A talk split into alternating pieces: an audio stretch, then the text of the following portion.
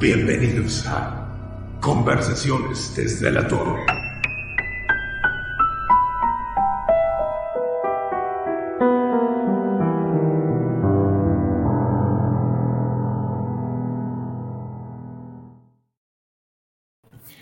Buenas noches, ermitaños, y saludos siniestros desde la torre.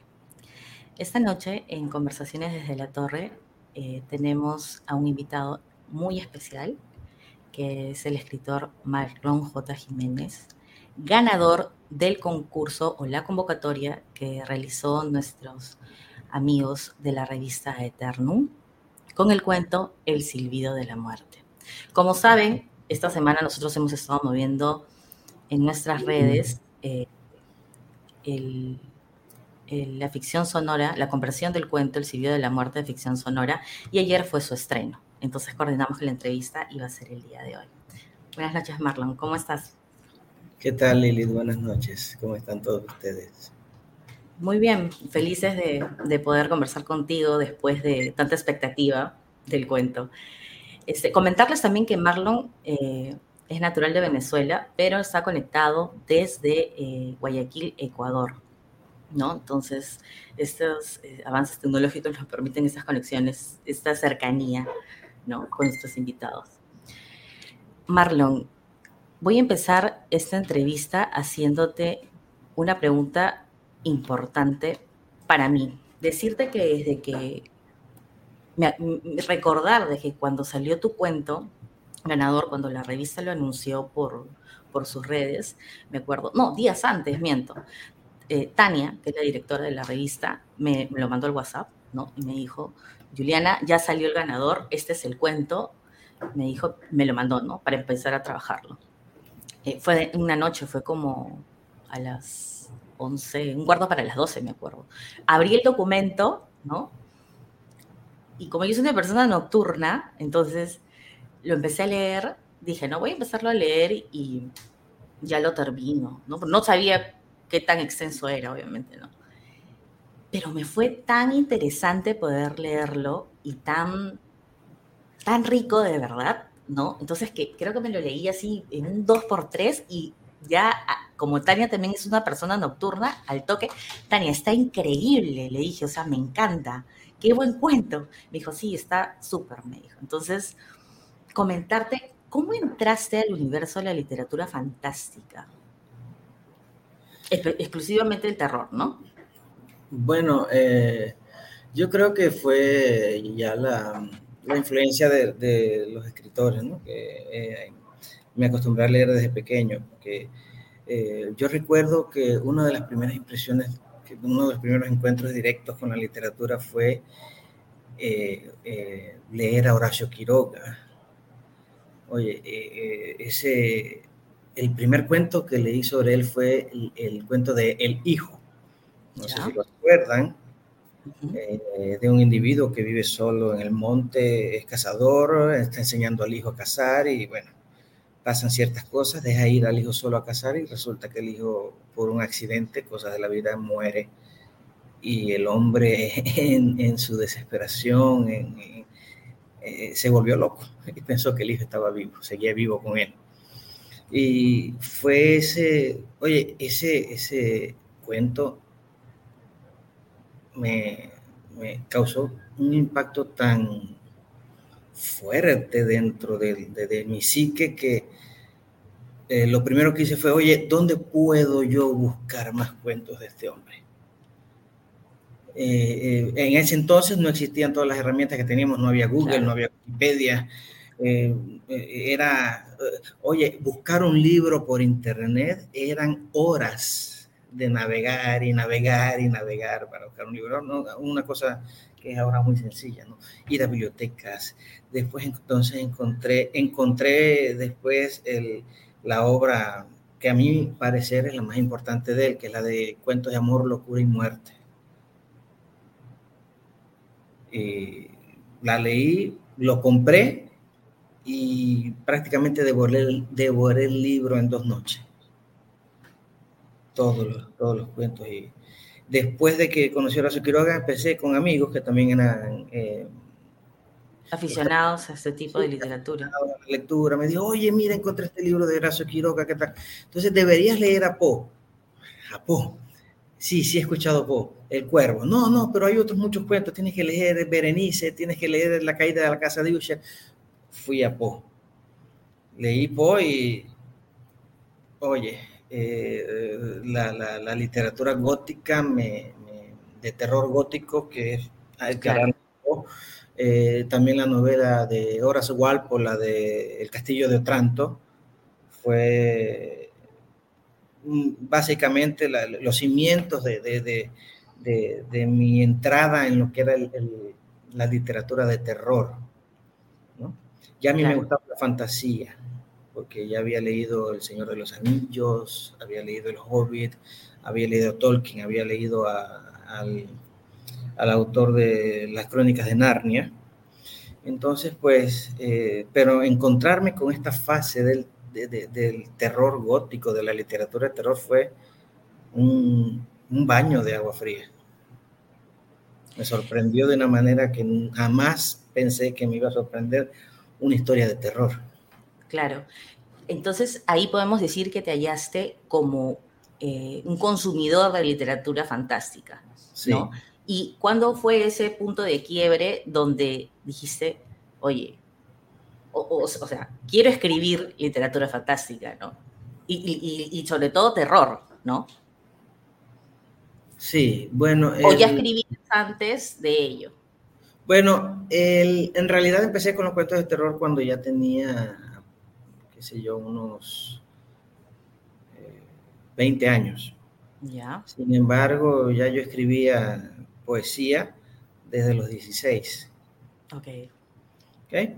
Y eh, a esa edad también, más o menos los 16 años, hice un, un relato fantástico, de historia de fantástico, que se basó en un sueño que tuve. Ya. Eh, fue un sueño tan vívido, un sueño increíblemente vívido, lleno de colores y cada color. Luego, eh, entre una cosa y otra, leyéndolo eh, eh, eh, viendo lo que era la, la, neuropsiquiatría y todo eso, la representación de los colores, qué significaba cada color, que los colores naranjas y, rojos son colores cálidos, que implican calor, que implican movimiento, el azul, el violeta implican estática, frío, tristeza, etcétera, ¿no? Entonces me di cuenta, después que había hecho ese, que escribí el sueño, que había tenido, eh, me di cuenta de que toda la cantidad de colores que yo había ahí, oye, el escenario donde, o sea, el, sitio donde se desarrolló el sueño, no sé si tuviste la película esta de Robin Williams, la de Más allá de los sueños. Sí. Era así, así de colorido era el sueño que tuve yo. Y bueno, me sorprendió tanto ese sueño y lo recordaba tan vívidamente con cada detalle que decidí escribirlo y prácticamente ese, retazo de, de, texto que hice fue mi primera incursión real a la fantasía a los 16 años. Luego de eso lo dejé, me dediqué más a la parte de la poesía, pero después de los 20 años, cuando vi que maduré un poco más el estilo, eh, escribí otros cuentos de terror, más que todo terror psicológico, aunque también tengo eh, cuentos como este del Silbido de la Muerte de terror fantástico. Claro. Entonces, se puede decir que, y ahí va mi segunda pregunta, te has adelantado un poco, es, ¿cómo crees tú que, o sea, cómo buscar causar miedo al lector como escritor? ¿Cómo crees que es ese proceso? Pues eh, siendo un siendo médico, que es mi profesión, y estudiando lo que es el viendo o conviviendo con con el miedo de la gente a estar enferma, el miedo de la gente a, sufrir. E, eso fue lo que lo primero que me llamó la atención en cuanto al terror. Eh, si tú ves algunas otras obras literarias, algunos otros cuentos que he hecho, te vas a dar cuenta que son un poquito más de terror, desde ese punto de vista, de un, de un terror eh, subjetivo, de un terror de, que, sea, que, que aborda más la, inquietud, la ansiedad de, la, de, los personajes, de, de, las personas, de la gente en general. Y, oye, yo mismo sufría de ansiedad siendo joven Eh, eran tantos mis cuadros de ansiedad, yo no la expresaba eh, desde el punto de vista objetivo con la gente o con, personas cercanas o en la universidad, me dedicaba a estudiar, pero yo sufría mucho de terrores nocturnos y de parálisis de sueño. Esto me parece interesante lo que comentas, porque viendo otra entrevista ah, de unos compañeros, de unos amigos, este, dijeron, hubo una pregunta que fue, que fue interesante, ¿no? De un amigo, mm, que fue, ¿tú crees que un escritor de terror, para realmente poder mm, transmitir ese, eh, ese, ese miedo, no sé, psicológico, visceral, por decirlo así, tiene que explorar sus propios miedos y de alguna forma u otra poder transmitirlos a través de sus escritos? Sí, creo que sí. Es algo que eh, un escritor debe experimentar, por lo menos desde el punto de vista del terror psicológico, de la ansiedad, del terror a lo que no sabes qué va a pasar, así no pase nada creo que es algo que tiene que ver mucho con la introspección del individuo, del escritor, en su propia vida. Y es bien interesante lo que comentas porque muchas personas, y me ha, las he escuchado, o sea, las he escuchado y he conversado con muchas personas, creen que la literatura fantástica no es para todos, en el sentido que son cosas o temas, eh, eh, como, ¿cómo, ¿cómo decirte? Que son temas que no son, o sea, que que no son reales, por decir así, ¿no? Desde en literatura fantástica sí, pero hablar de monstruos, de, no sé, de muerte, no, tanto como de muerte, ¿no? Pero relacionar un entorno oscuro, un entorno de muerte con un elemento fantástico, o sea, lo ven muy que no es real, pero la verdad es que toda esa literatura se basa en la realidad no tanto, tanto del escritor como las experiencias de otras personas. O sea, creo que es más real, ¿no? Y más eh, el escritor tiene, toma esa inspiración de todas las atrocidades en realidad que pasan en el mundo en que vivimos, ¿no? Básicamente. O sea, solo que lo conviertes, digamos, y lo, lo, lo escribes de una forma más bonita, por decirlo así, ¿no? Entre comillas, más bonita, ¿no? Mm, porque las, bueno, las palabras, el juego de palabras siempre te ayuda a poder cautivar al lector, ¿no? De cierta forma, ¿no? Pero siempre consideran que esa literatura no es para todos y no entiendo mucho eso yo. Siempre me cuestiono y digo, si, si uno toma las cosas, porque, oye, uno no inventa las cosas, las cosas pasan, o sea, está, ¿entiendes? O sea, no, es, no estás descubriendo la pólvora. O sea, son cosas, experiencias que, que, que le pasan a cualquiera en realidad, ¿no? Hasta en las mismas noticias, ¿no? Uno prende la televisión y ya hay bastantes atrocidades ahí en el mundo. Y uno coge eso y lo convierte en un cuento, una historia, ¿no? Lo toma de inspiración, por decirlo así, de cierta forma. ¿No? Hasta como comentaste en algún momento, hace unos momentos, hasta de un sueño, ¿no? Entonces, ¿los sueños para ti siempre significan algo? Bueno, eh, no siempre, no siempre, realmente no. Sin embargo, como te dije, este en particular lo escribí eh, se me hizo bastante vívido, era muy colorido, era muy extraño. Entonces, claro, y, normalmente uno, qué sé yo, sueños extraños tenemos todos todo el tiempo. Claro. Pero este era diferente, por decirlo así. Era muy particular. Sí, era muy particular. Sin embargo, no, no, era un sueño, era un sueño fantástico, pero no era un sueño de miedo, de terror. Por ahí empezó la, historia. Comentando fuera de cámaras antes de empezar, me dijiste que hace cinco años estás radicando en, en Guayaquil, ¿no? Y hasta, y hasta donde te quedaste en Venezuela, ¿cómo veías el entorno de la literatura fantástica desarrollarse? Te lo pregunto porque, eh, hay, hay me pregunta porque acá, por ejemplo, en Perú, eh, yo pienso que recién se está difundiendo mucho, ¿no? Como te dije, no pensaban que este tipo de, literatura es para todos, en realidad, ¿no? Entonces pienso que recién se está como difundiendo más fuerte, ¿no? Hay más, hay más grupos que, que, tratan de, poder difundir esta, este, este tema, ¿no? Entonces, ¿cómo ves el escenario en Venezuela, en realidad? Bueno, antes de venirme, en Venezuela lo que era la literatura fantástica no, era, no estaba muy desarrollada. La, la, mayoría de los autores en Venezuela en ese entonces, antes de yo venirme, se dedicaban más a la crítica social, al, al realismo eh, crudo, al realismo, a veces un poquito de realismo mágico, ¿no? Pero más que todo eran, eran escritores dedicados más a la crítica social, a la crítica eh, política, a la situación del país, se dedicaban más a un realismo eh, poético.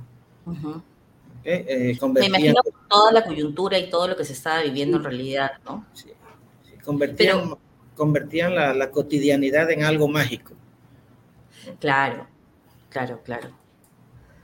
Y algo de terror también, porque una, en, te lo pregunto también, porque haciendo, revisando otras páginas, ¿no? En México, por ejemplo, hace como dos meses, una revista, no me acuerdo cuál, en sus redes eh, hizo una convocatoria, una convocatoria a eh, que, eh, para que puedan redactar un cuento donde la base sea, eh, se, decía así algo como gobiernos nefastos, una cosa así, ¿no? Entonces, este... Ay, hay mucho que contar, ¿oíste? Claro, entonces mezclar un poco, ¿no?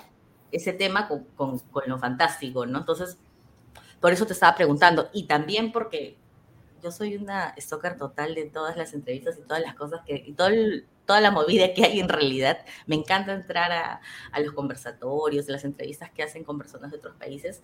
Hace poco también entrevistaron a una editora argentina. Y esta editora argentina decía que, que por ejemplo, hay mucha demanda de, de este tipo de literatura, por ejemplo, de ciencia ficción o literatura fantástica en Argentina. Hay mucha competencia, por ejemplo.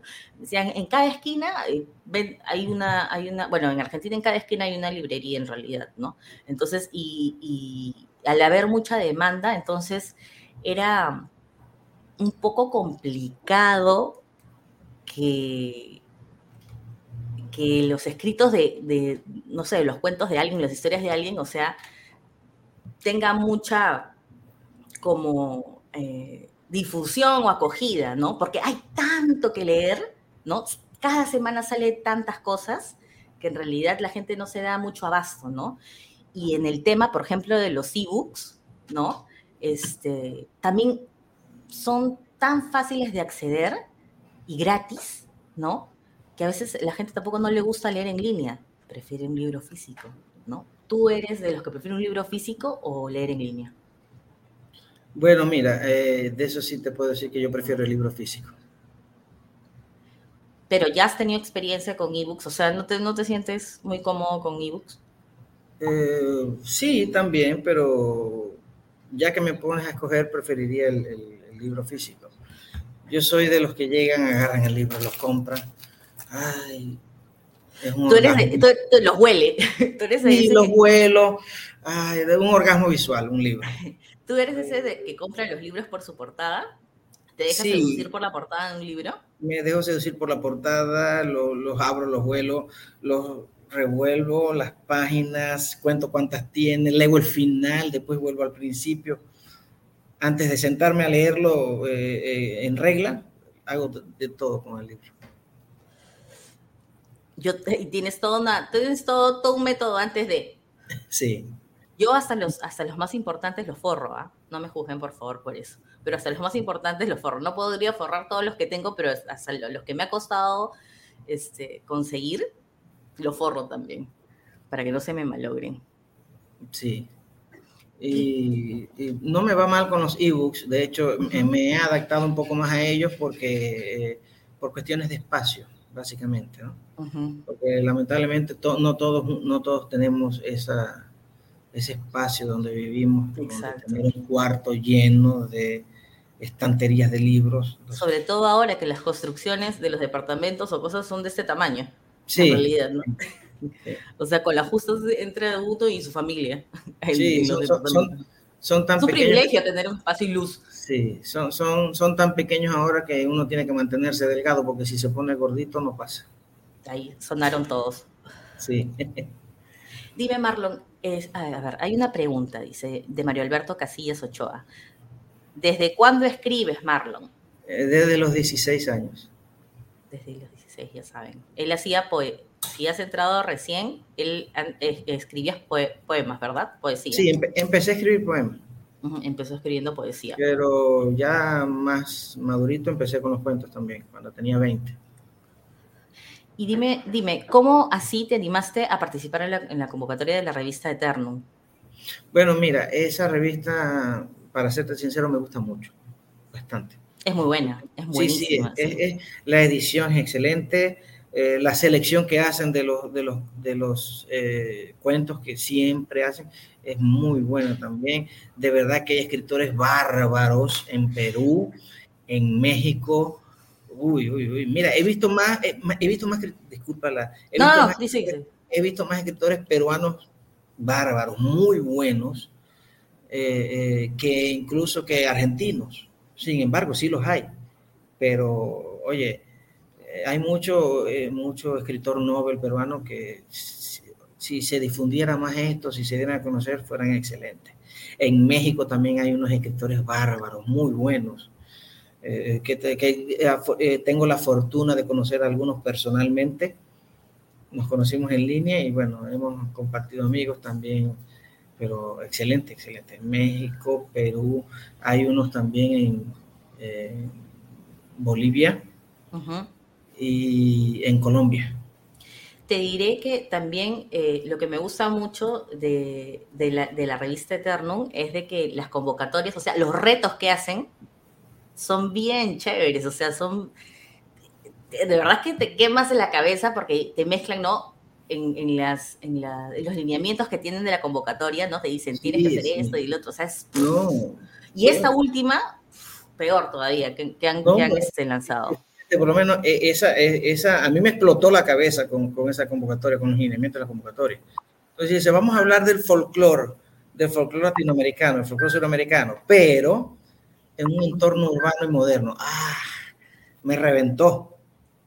Claro, que, que te hace sobrepensar porque dices cómo Sí, sí, colocar, en este caso, ¿no? Este, para los que recién se están conectando, Marlon eh, es ganador de la convocatoria que hizo la revista Eterno que se llama Legendary.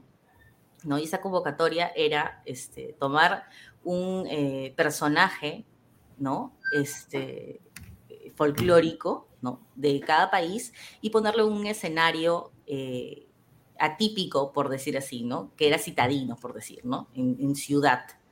Entonces, eh, si, no lo han, si no lo han escuchado, por favor pueden entrar a nuestro Spotify, Torre del Ermitaño, es totalmente gratis y está, te huele la cabeza. Y ahí va mi pregunta. Cuando nosotros lanzamos el libro en realidad, perdón, la ficción sonora, nosotros no hemos tenido ningún eh, contacto con Marlon, o sea, muy poco en realidad. Porque lo que le gusta a, a- Torre es que eh, el escritor, eh, al escuchar esta ficción sonora, con- o sea, su cuento convertido a, fic- a ficción sonora, tenga sus primeras impresiones, ¿no? ¿Qué te pareció el, tu cuento, o sea, ver tu cuento, escuchar tu cuento convertido a ficción sonora?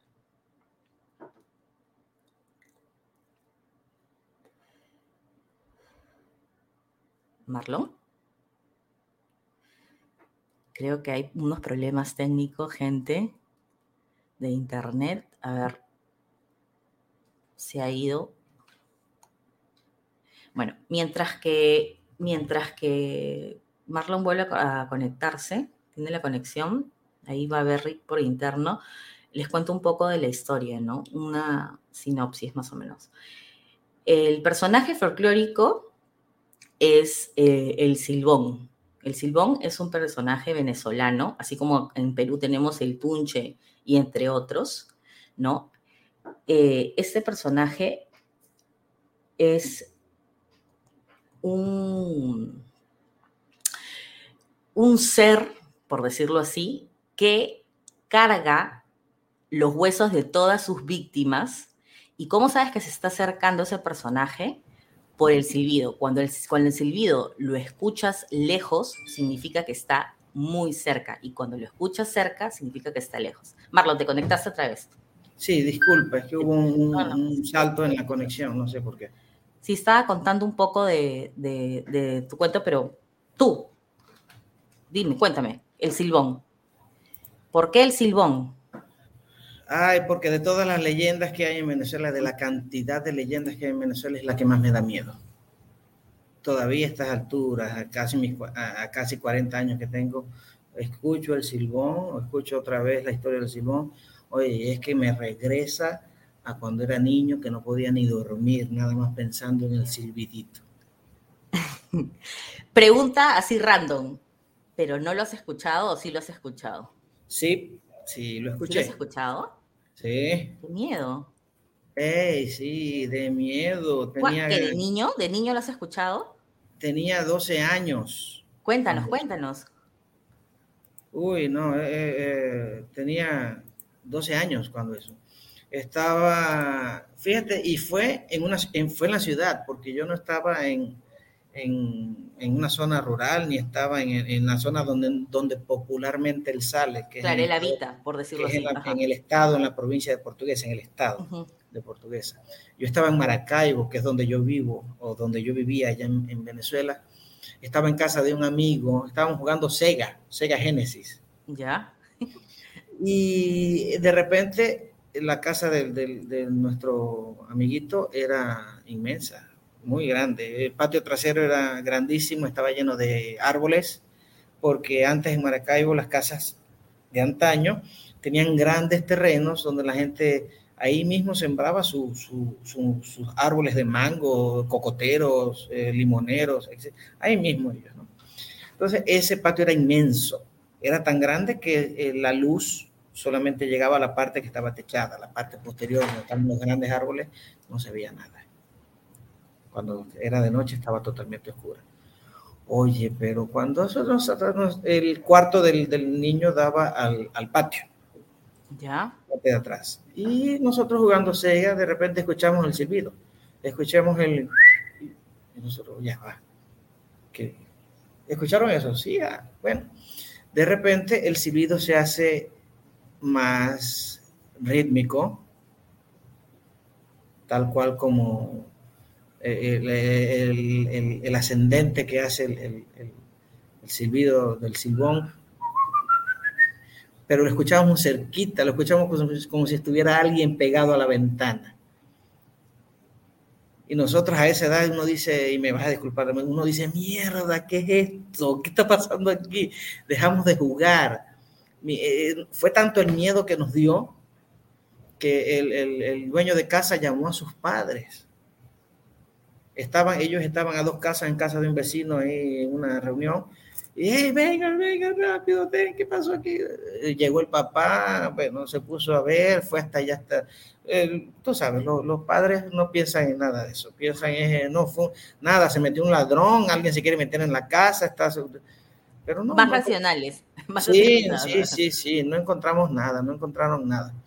Eh, casualmente, eh, la casa de al lado tenía un perro, ellos no tenían perro, la casa de al lado tenía un perro y cuando se escucha el silbido, el, silbido paró en cuanto el perro empezó a ladrar, pero como si hubiese, tuviese mucha rabia. Furiosamente el perro ladraba y ladraba y ladraba y ladraba, y ahí el, el silbido paró. Nosotros, bueno, en ese momento cuando medio, cuando ya dejamos de escuchar el silbido, que, pudimos volver a, a, a, nuestros cabales y nos dimos cuenta que todavía tenemos los pantalones secos, fue que mi amigo llamó a, a sus padres. Es interesante lo que cuentas porque cuando yo leí tu cuento, vale la redundancia, este, yo sentí que realmente había tenido una experiencia con él. No sabía porque dije, pucha, qué bien escribe. Dije que en realidad me ha hecho sentir realmente que ha tenido esa experiencia con el silbón, pero efectivamente la has tenido. O sea, en realidad sí la has vivido. Y a tan corta edad, no me imagino, de verdad, habría sido terrorífico, ¿no? No, no, eh, la culpa de eso la, la, culpa de eso la tiene mi familia. Mi familia, la parte de mi papá es del estado Falcón, es un estado de Venezuela que está al norte, es un estado prácticamente rural, eh, ciudades pequeñas, tienen todos los servicios, pero son ciudades pequeñas. Claro. La mayoría son pueblos pequeños, caseríos. Las ciudades son pequeñitas y son toda la gente se conoce. Y eso se ponían hasta altas horas de la noche a echar los cuentos y a contar ese tipo de cosas. Había un tío que era muy especial para contar esos cuentos de terror. Que Todos ahí. Yo, lo quería, yo, lo quería, mucho, pero hijo de... esos cuentos que... Bueno, él fue el que me introdujo al, cuento del Silbón y yo tenía, yo eso, yo tenía ocho años. Yo, imagínate tú, esa noche ni dormí. Me imagino. Y eso que no dormí solo en el cuarto, donde estaba durmiendo con mis papás, mi mamá y mi hermana. Pero igual tú pensando en eso. No, escuchaba los gritos afuera y, Yo me imagino, todo, todo el escenario se prestó todo. Justo antes de que se corte, ah, mira, espérate, voy a, no, primero te voy a hacer la pregunta antes de entrar a, a no, dice Héctor Daniel Alemán, se te salió el barucho con ese cuento. El maracucho con ese cuento. Saludos, Héctor. Este, no, justo, justo antes que se corte la, ese problemita, este, te iba a preguntar, te estaba preguntando, mejor dicho, este, ¿qué, cuáles, ¿cuáles fueron tus primeras impresiones y qué sentiste al ver tu cuento convertido a ficción sonora? ¿no? Porque una cosa es que tú te lo imagines de una forma y como les estaba comentando a los demás, a los que nos están eh, viendo y escuchando, este, nosotros no hemos tenido ningún contacto con Marlon, o sea, muy poco en realidad, porque la idea de esta entrevista era sus primeras impresiones por la, por comparación de su cuenta ficción sonora. Entonces, ¿cómo fue? ¿Te lo imaginaste de esa forma? Dime, por favor, necesito saber. Eh, después de la introducción, cuando empieza a narrar el, el personaje, el, protagonista, el cuento, que se escucha el silbido y ponen la voz de la abuela diciendo, mijito, cuando se escuche lejos, cuando se escuche cerca, no se preocupe. mira, le dije, eh, mierda, qué bueno está. Jamás me, imaginé, jamás me imaginé que me iba, que, que, que, me iba a, gustar tanto. Yo dije, le digo, lo escribí yo y tuve miedo cuando lo escuché. No pensé que me de verdad fue terrorífico. O sea, sí. Sí, sí, sí, sí, sí, sí, lo, sí se logró el objetivo. Yo que fui, yo que fui el escritor, yo dije, mierda, qué bueno está, de verdad me da miedo.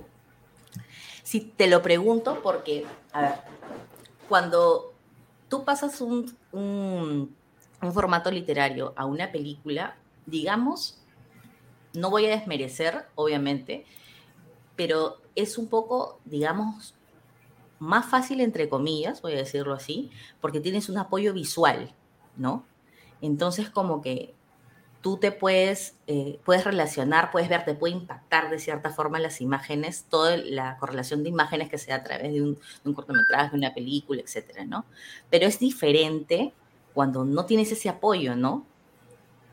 Es, eh, cuando solo tu apoyo es audio, porque tienes que imaginarte cada cosa, hacer que la persona, o sea, al momento de, transformar la ficción sonora, transportar a, esa, a, la, persona, al oyente, a ese contexto, ¿no? Y que tenga esa, esa sensación que el escritor ha querido transmitir, ¿no? En su cuento, a través de un audio, de un sonido, ¿no? Entonces, la selección de sonidos y el momento preciso en que pones los sonidos es importantísimo, ¿no?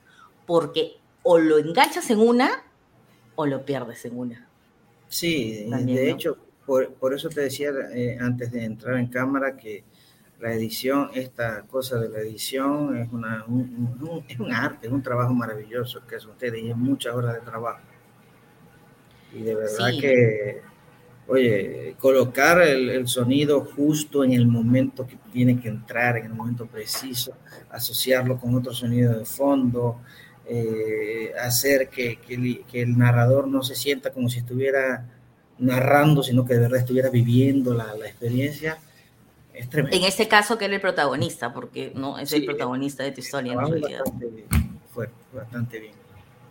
Sí, es, es, como te digo, sí, es, es un trabajo de hasta de meses a veces, ¿no? Porque sí nos hemos demorado un poco en poder, este, en poder, porque él, les cuento que esta convocatoria fue el año pasado, ¿no? Y recién nosotros hemos lanzado el, el Silbido de la Muerte el día de ayer, ¿no? Eh, que lo pueden escuchar en Spotify o en Evox también. Estamos como Torre del Ermitaño. Y, y sí ha sido porque queríamos, nos gustó tanto la historia, y te lo vuelvo a repetir, porque en realidad queríamos que esta vez sea mm, conseguir a, las personas que puedan interpretar este, exactamente lo que el cuento original habías tú eh, podido plasmar en el, en el cuento original, ¿no? Entonces, eh, desde acá también agradecerle a Paul.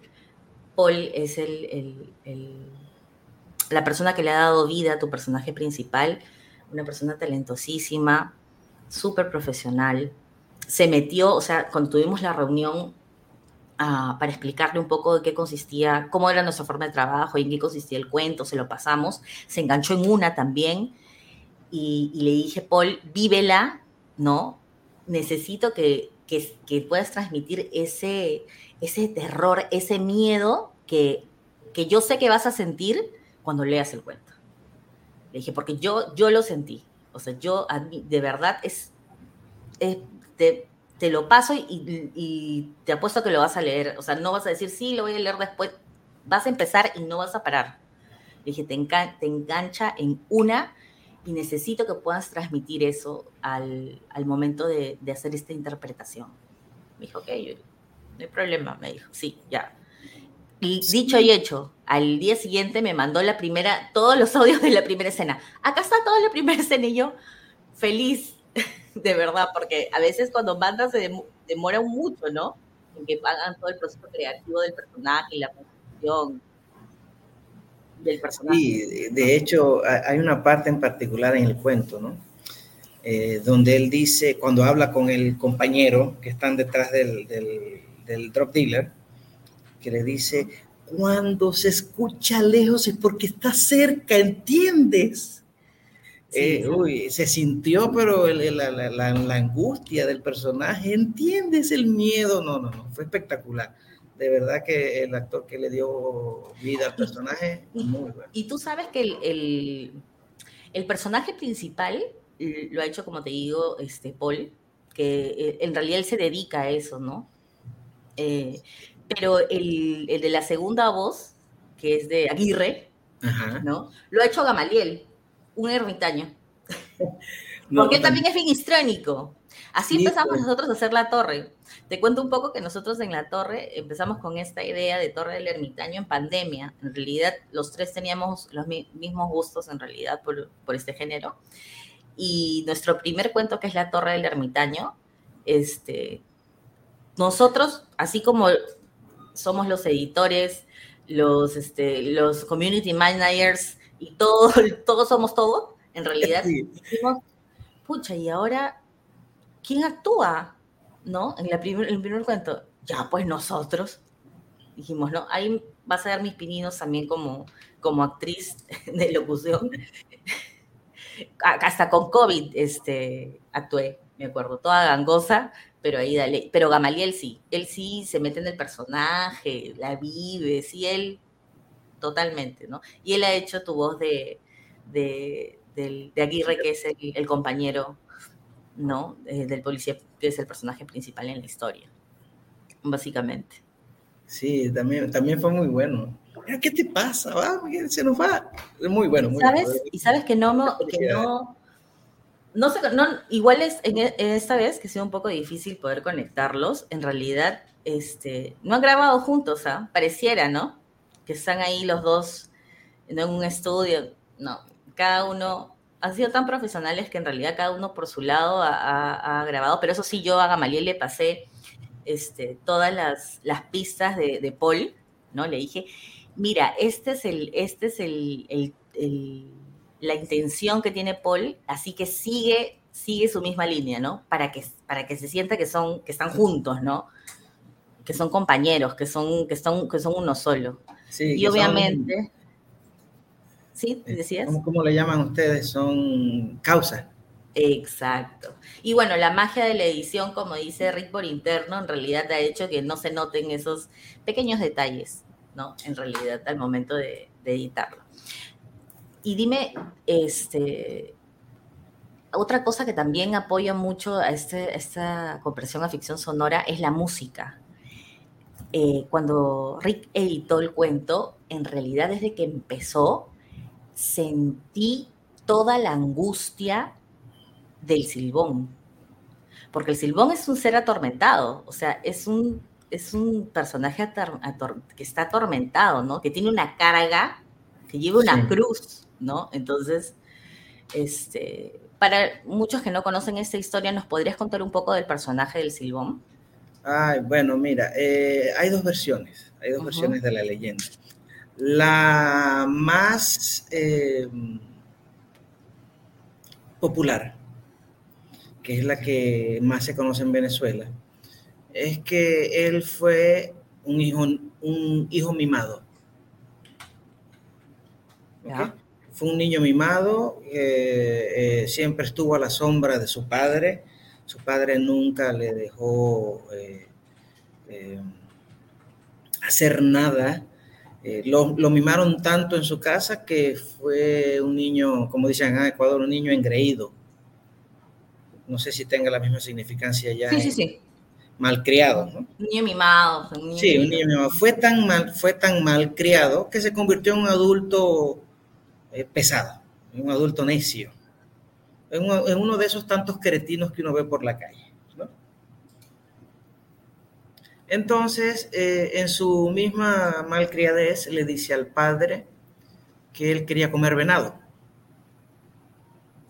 Y el padre dice, el padre ya en sus años entrado, eh, porque ya era un, señor mayor de más de 50, según lo que cuenta la leyenda, porque este, este individuo, el que, el que es el silbón, era ya adulto, le dice, hijo, pero ya yo estoy viejo, estoy cansado, no, no, ya no soy lo mismo de antes, ¿por qué no nos comemos mejor una, algo de aquí, de lo que queríamos nosotros?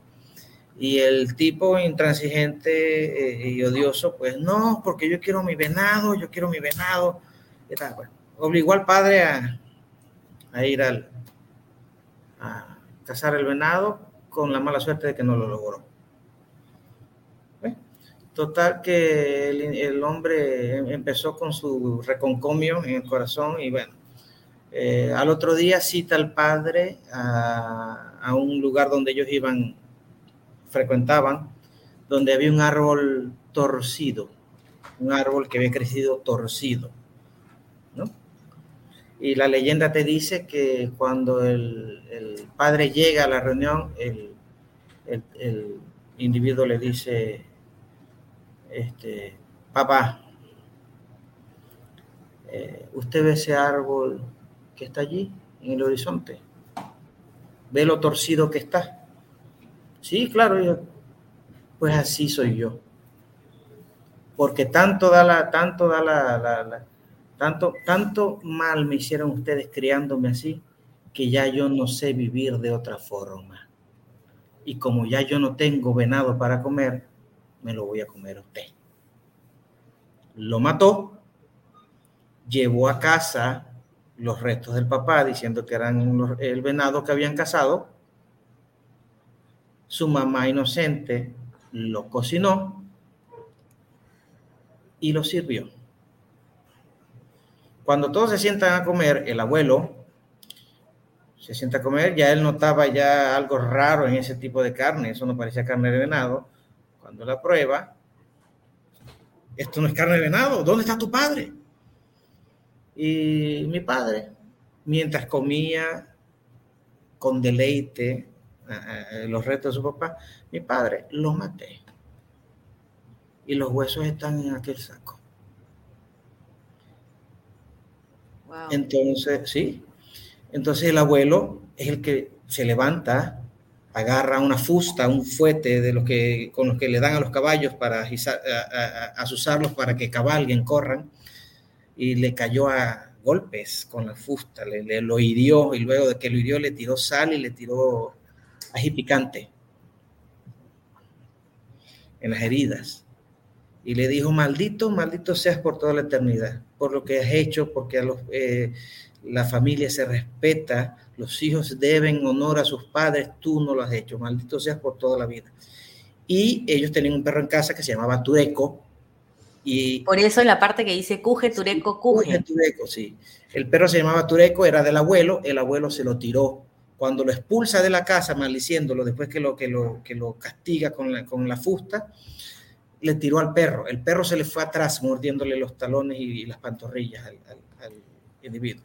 Total que él se pierde, se va, con los arrastras con, con, el saco de huesos del padre, con la ropa que tenía puesta, que es la ropa de sombrero de paja, la ropa típica del campo de, aquellos, de aquella zona de Venezuela, y se perdió, más nada, nunca nadie más supo de él. Se perdió hasta que se convirtió en un espectro un espectro que vaga. Por el campo, sí. Por el campo. Y eh, hay otra versión que quizás es la más conocida en Latinoamérica porque la popularizó HBO cuando sacaban los cortos de historias, que es que el papá, el muchacho se casó con una mujer de la vida galante en el pueblo y el papá no estaba de acuerdo. Entonces, para demostrarle que era una mala mujer, se acostó con, con el muchacho, o con, con la esposa de él y el, el, hombre los encuentra y de la rabia los mató. Y para que no lo culparan, cuando vieran los restos, los descuartizó y los preparó para comerlos. Pero de las dos versiones, la que más me gusta es la que manejamos nosotros en Venezuela, que es la primera que te conté. Y si no hubieras escogido el Silbón, ¿qué otro personaje hubieras escogido? Uy, mira, hay cualquier cantidad. Yo creo que hubiese escogido la Sayona. La Sayona se llama Cisayona, es otro espectro horrible. es una mujer que se le aparece a los hombres eh, alegres, infieles, también en esos sitios rurales, ella se les atraviesa en el camino, es una mujer, eso sí, la, leyenda te la describe como una mujer guapísima, bella. ¿En la carretera? Sí, en la carretera, en los, campos de arena, de tierra, los, senderos de, por ahí del monte donde solamente se anda en caballo, porque incluso cuando empieza la leyenda de la Sayona, te dicen que ella se la invita a los tipos, a los hombres, a que la monten en el caballo y la lleven a donde ellos quieran. Ah, lo seduce. Sí.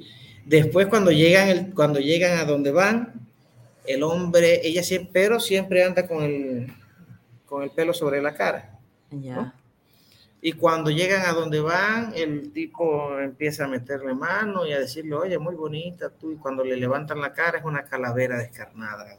Ah. La calavera. Los tipos se mueren del susto. Eh, hubiese escrito sobre ella. De hecho, tengo una historia sobre ella, pero todavía la estoy editando. Está en proceso. Y hablando de eso, y en cuanto a tu proceso creativo, ¿cuánto te tardaste en escribir el, el silbón? O el silbido de la muerte, en todo caso. Bueno, fíjate que cuando leí las bases de la revista sobre el cuento, ¿no? Yo que eh, fue tanta la, la, explosión que me dio a lo, lo no sobre el, el folclore sobre el folclore típico de nuestros países, pero eh, eh, ambientado en un ambiente urbano. Uy, me explotó la cabeza. Yo dije, no, el silbón. Ya yo tenía tiempo queriendo escribir algo sobre el silbón, pero no me atrevía, me daba mucho miedo, te digo la verdad.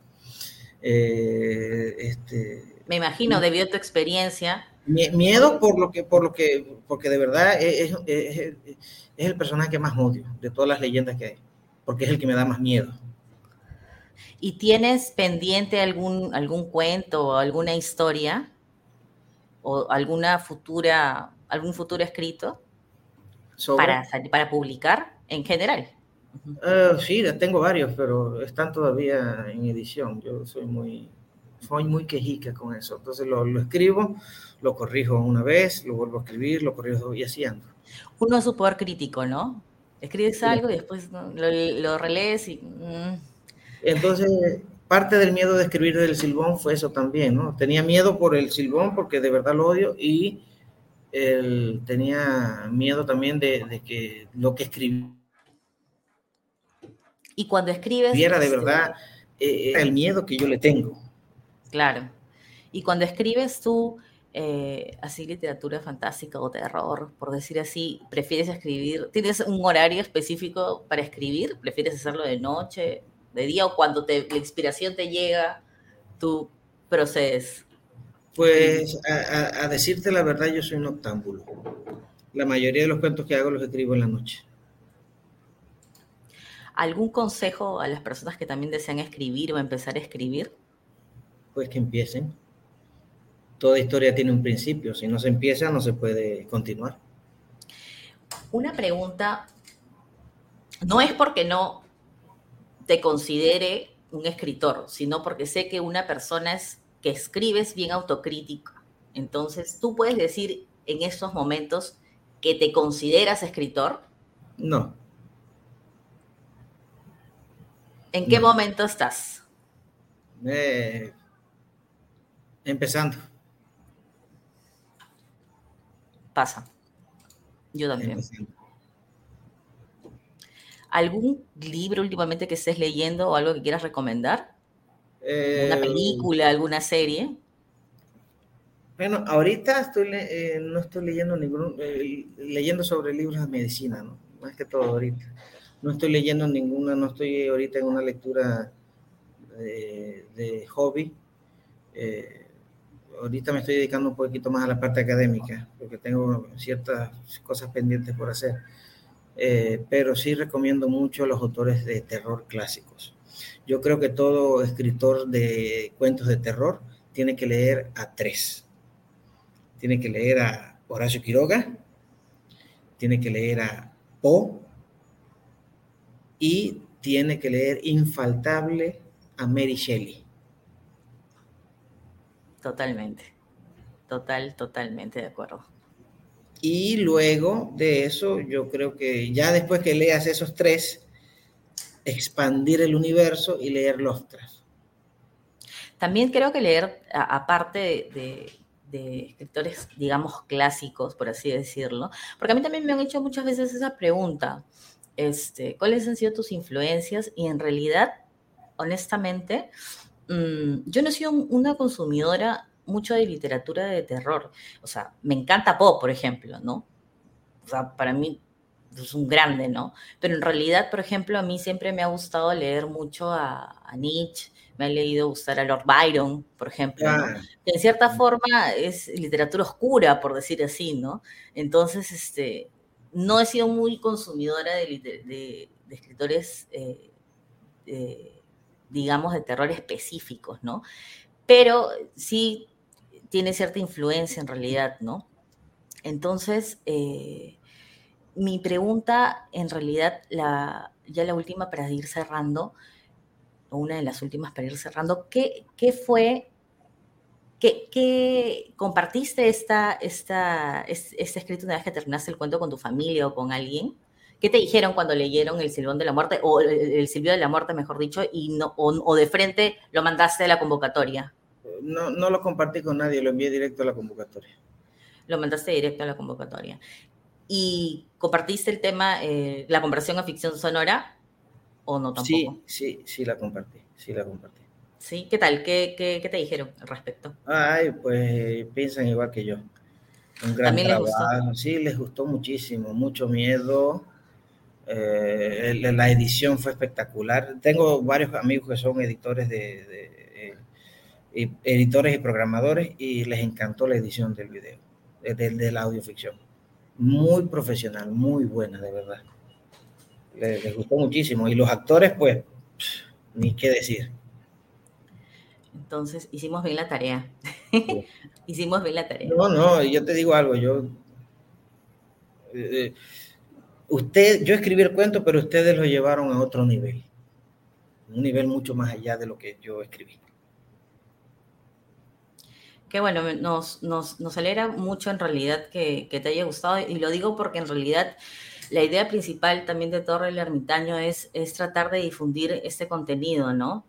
Muchas veces hay personas que no, no les gusta leer mucho en realidad, ¿no? De repente, este, poder difundir el tema de la lectura y, a través de, La gente está tan ocupada a veces en estos tiempos que en realidad no se toman la molestia de sentarse a leer algo, ¿no? Ni en la computadora, ni de forma física. Pero de repente con, con un audio es un poco más fácil, ¿no? Porque haces tu cotidiano, ¿no? O sea, puedes hacer cualquier cosa, estar trabajando, estar haciendo cosas de la casa, estar corriendo, no sé, o dirigiéndote a algún lugar y es más fácil con eso de la tecnología poder conectarte y mientras que haces lo de siempre, ir escuchando, ¿no? Sí. ¿No? Eso es lo, interesante.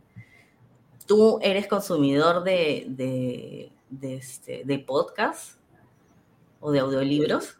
Sí, de hecho sí, de, no tanto de audiolibros, pero sí de podcast. Sí, escucho podcast, sobre todo en mi tiempo libre. Eh, escucho el podcast de Relatos del Lado Oscuro mexicano, muy bueno, excelente, uno de los mejores narradores en, vivo que, he tenido la oportunidad de escuchar, eh, con una comunidad en YouTube muy, muy, muy acogedora, muy amigable.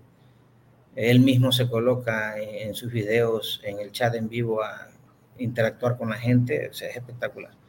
Eh, pues otro podcast el, eh, de terror. Eh, hay uno que se llama La Habitación Oscura, que es de Chile,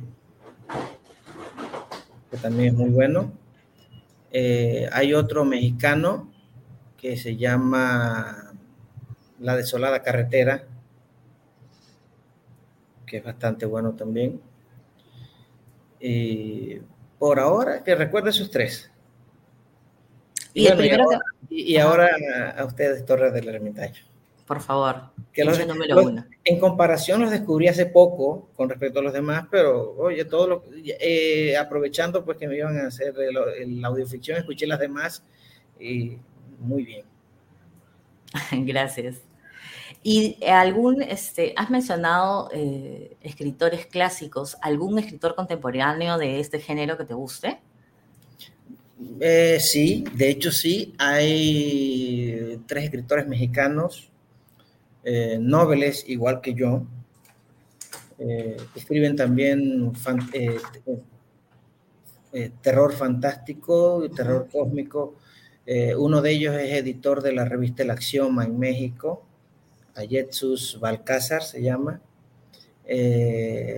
también mexicana, una escritora muy amiga mía, la conozco desde hace más de 15 años, eh, que se llama Ana Ruiz, usa el seudónimo de Silent Natasha, está, eh, escribe muy bien, ella es amante del terror gótico y la poesía gótica también, escribe poesía muy buena, de verdad la recomiendo bastante.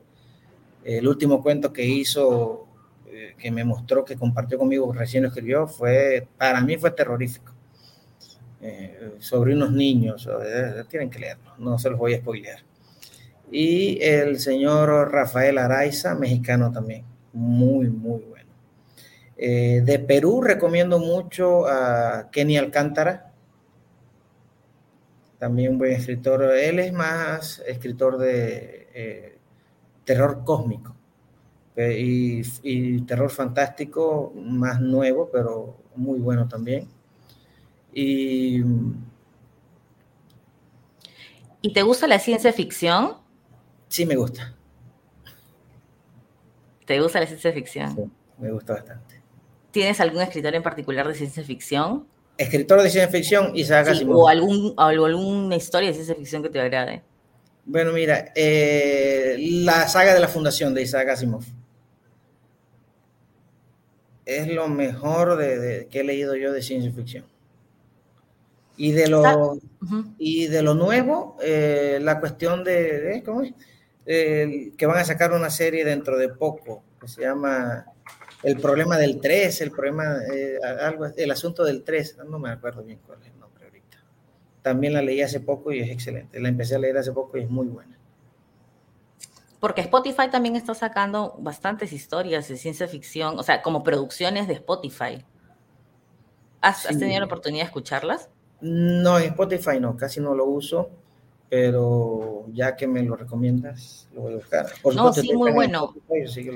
Yo soy pésima con los nombres, pero a ver, creo que se llama Caso 76, si no me equivoco, 73. Mi memoria de pollo me falla. Este, que es una producción de, de Spotify que es muy buena, pero la ponen, no, o sea, es para escucharla por episodios, en realidad. O sea, no la puedes, no es como, como, como lo que hacemos en Torre, por ejemplo, Spotify está sacando como producciones por episodios, ¿no? O sea, como para engancharte y que le hagas el seguimiento. Que te quedes y continúes la, la serie. Claro, y continúas, pero por ejemplo, este, este, caso 76, creo 73, no estoy muy segura. Caso 76, sí, he 76, escuchado Es chileno. Sí. Es muy bueno. Sí, no lo he escuchado, pero sí, sí me lo ha recomendado bastante. Sí, es muy bueno y la producción a uno, sinceramente. mira, hay, hay, hay un autor de ciencia ficción mexicano reciente, también lo conozco, muy buen amigo. Eh, eh, la manera de escribir él es más ciencia ficción testimonial, pero muy bueno lo que escribe. Se dedica mucho a la ufología de ciencia ficción. Mm, Tremendo. Interesante. Muy buenas las historias que cuenta. Eh, se llama Mario Casillas. Muy bueno. Mario Alberto Casillas se llama es buen escritor, me gustan mucho las historias que él cuenta eh, desde el punto de vista testimonial, investigativo, pero de verdad que es bastante bueno. Bueno, Marlon, ya llegamos al final de esta bonita entrevista. En realidad ha sido un placer tenerte acá en la torre, que nos cuentes un poco de ti. Por la emoción, me olvidé de leer tu biodata y tu presentación, así que la voy a leer ahora para que conozcan las personas de repente que recién se están conectando, no han estado en la mitad de este conversatorio. Eh, Marlon tiene 39 años, es original de Venezuela, actualmente reside en Guayaquil, Ecuador. Eh, es médico y escritor de poesía prosa y cuentística, lector asiduo, aficionado a Quiroga, Borges, Tolkien, Victor Hugo y Poe. Eh, los libros odas y otros poemas de del 2014 y Odas y algunos poemas del 2021. Publicaciones, eh, les voy a eh, leer a continuación por si lo quieren buscar, es revista digital Pantle de México, revista digital El Axioma, varios números en México, revista Poetómanos, año 2, número 6 México, revista Eternum, Titanes Perú, antología Error 404, vínculo no encontrado, editorial libre independiente Perú, revista Historias Pulp número 5, El exorcista de España, antología Todos los infiernos, editorial Omicron Ecuador, Antología 21, Horros Cósmico y Señores Oscuros, Canon Editorial Perú, Antología Realidades y Distopías, Editorial Portable México. ¿No? Si quieren eh, encontrar a Marlon, Marlon, ¿puedes decirnos por favor tus redes o cómo te pueden ubicar? En Facebook, en mi página que funciona como blog, eh, se llama Crónicas del Astrolabio. Solamente. Crónicas del Astrolabio 3009 se llama, pero eh, solamente colocando en la búsqueda Crónicas del Astrolabio la encuentran. Listo. Entonces con esto cerramos por favor, no se pierdan eh, para las personas este, que recién se conectan o han estado a la mitad de la transmisión, recalco, este, estamos en Spotify y en Evox como Torre del Ermitaño, es totalmente gratis, ahí pueden encontrar eh, esta espectacular, espectacular historia que es el silbido de la muerte, eh, entre otras que tenemos también convertidas a ficción sonora. Gracias por conectarse, gracias Marlon por tu tiempo y por todo lo que nos están viendo. Y este, vamos a cerrar este conversatorio porque sé que hay personas que han tenido problemas para, para conectarse por Spotify, de repente no conocen Evox o también tienen problemas para conectarse en Evox. Entonces, cerrando esta entrevista, vamos a dejar correr por primera vez, porque no hemos hecho nunca esto, el silbido de la muerte para que no se pierdan esta espectacular historia del el escritor Marlon J.G. Jiménez. ¿Sí? Gracias, Marlon. Buenas noches. Gracias a ti, Lili, y a todo el equipo de Torre del Ermitaño. y decirte también que las puertas de la torre siempre están abiertas para ti. Así que cualquier cuento, historia que quieras, aquí estamos. Gracias, Lili. Chao, chao a todos.